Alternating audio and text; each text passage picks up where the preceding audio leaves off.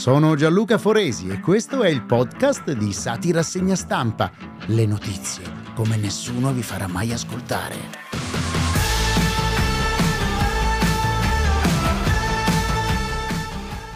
Perché l'Italia ha scelto noi. E dunque le elezioni sono finite.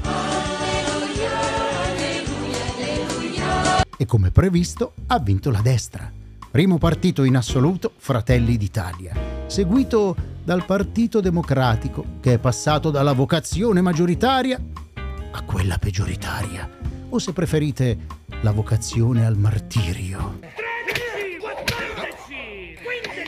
Al terzo posto il Movimento 5 Stelle.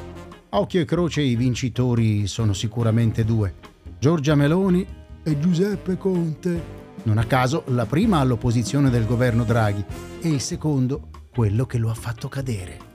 Dopo l'agenda rossa si dovrà ritrovare anche l'agenda Draghi. Sicuramente il prossimo governo sarà guidato da una donna, per la prima volta nella storia d'Italia, e quella donna sarà Giorgia Meloni. Intanto in Francia sono già preoccupati il primo ministro Elisabeth Borne ha dichiarato Dopo la vittoria del partito postfascista di Giorgia Meloni, la Francia sarà attenta al rispetto dei diritti umani. Perché finora se ne erano sbattuti il cazzo. Ovviamente è anche la Meloni a sbattersene il, il, il, il sì, quello lì di ciò che pensa il primo ministro francese, visto che è già proiettata alla conquista di Palazzo Chigi.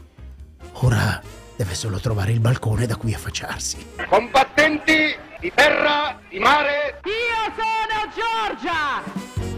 E a proposito di balconi, ve lo ricordate Di Maio, quando anche lui si affacciava ed esultava come allo stadio gridando Uè, abbiamo abolito la povertà!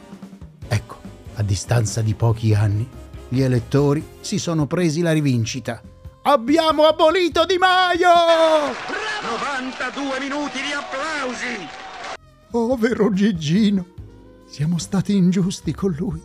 L'abbiamo accusato di essere un volta gabbana, di essere incoerente, di stare attaccato alla poltrona. Poltrone sofà, artigiani della qualità. Di aver abbandonato i principi fondanti del movimento. E invece no.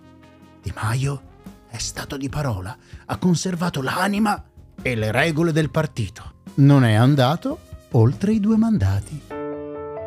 Intanto, fra gli sconfitti, c'è aria di mestizia. Enrico Letta però non si è sottratto alle responsabilità di segretario. Non mi ricandido, ha dichiarato a urne ormai chiuse, porto il partito al congresso, dopo averlo portato a puttane. Quanto mi prende lei? Ma non diamo tutte le colpe al curato, eh, al presbitero, eh, volevo dire al segretario Enrico Letta. Il Partito Democratico in queste elezioni ha fatto anche cose buone, addirittura meglio di Mussolini. Ad esempio, portare in Parlamento Pier Ferdinando Casini per l'undicesima volta, risultando così il politico più longevo della storia della Repubblica Italiana, che più che a Montecitorio dovrebbe stare minimo a Buckingham Palace. Ma il gioco del Toto Eletti però non finisce qui. È una grande e lunga saga. Il senatore Simone Pillon non ce l'ha fatta. Qualcuno deve aver usato il pillon del giorno dopo, perché tutti i suoi elettori lo hanno abbandonato. Savonarola, Torquemada, la Santa Inquisizione e il Congresso delle Famiglie. Abbandonato come un povero infante sulla soglia dell'ospedale. E ora, magari, per la legge del contrappasso, sarà una coppia omosessuale ad adottarlo. È entrato adesso uno che...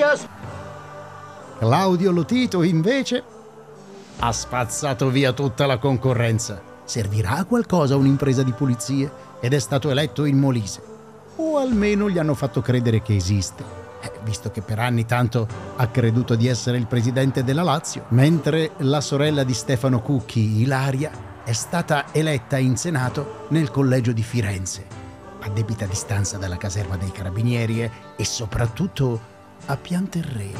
Lei si è detta entusiasta e ha dichiarato Sarò la voce degli ultimi. Grazie! Ha risposto in lontananza Di Maio mentre liberava il frigobar della Farnesina. Nel cielo bianco azzurro brilla una stella. Satira Segna Stampa è un podcast di Spazio Mentale, scritto da Marzia Elisabetta Polacco e Gianluca Foresi. Post produzione e sound design, gruppo Estroversi. Alla prossima puntata!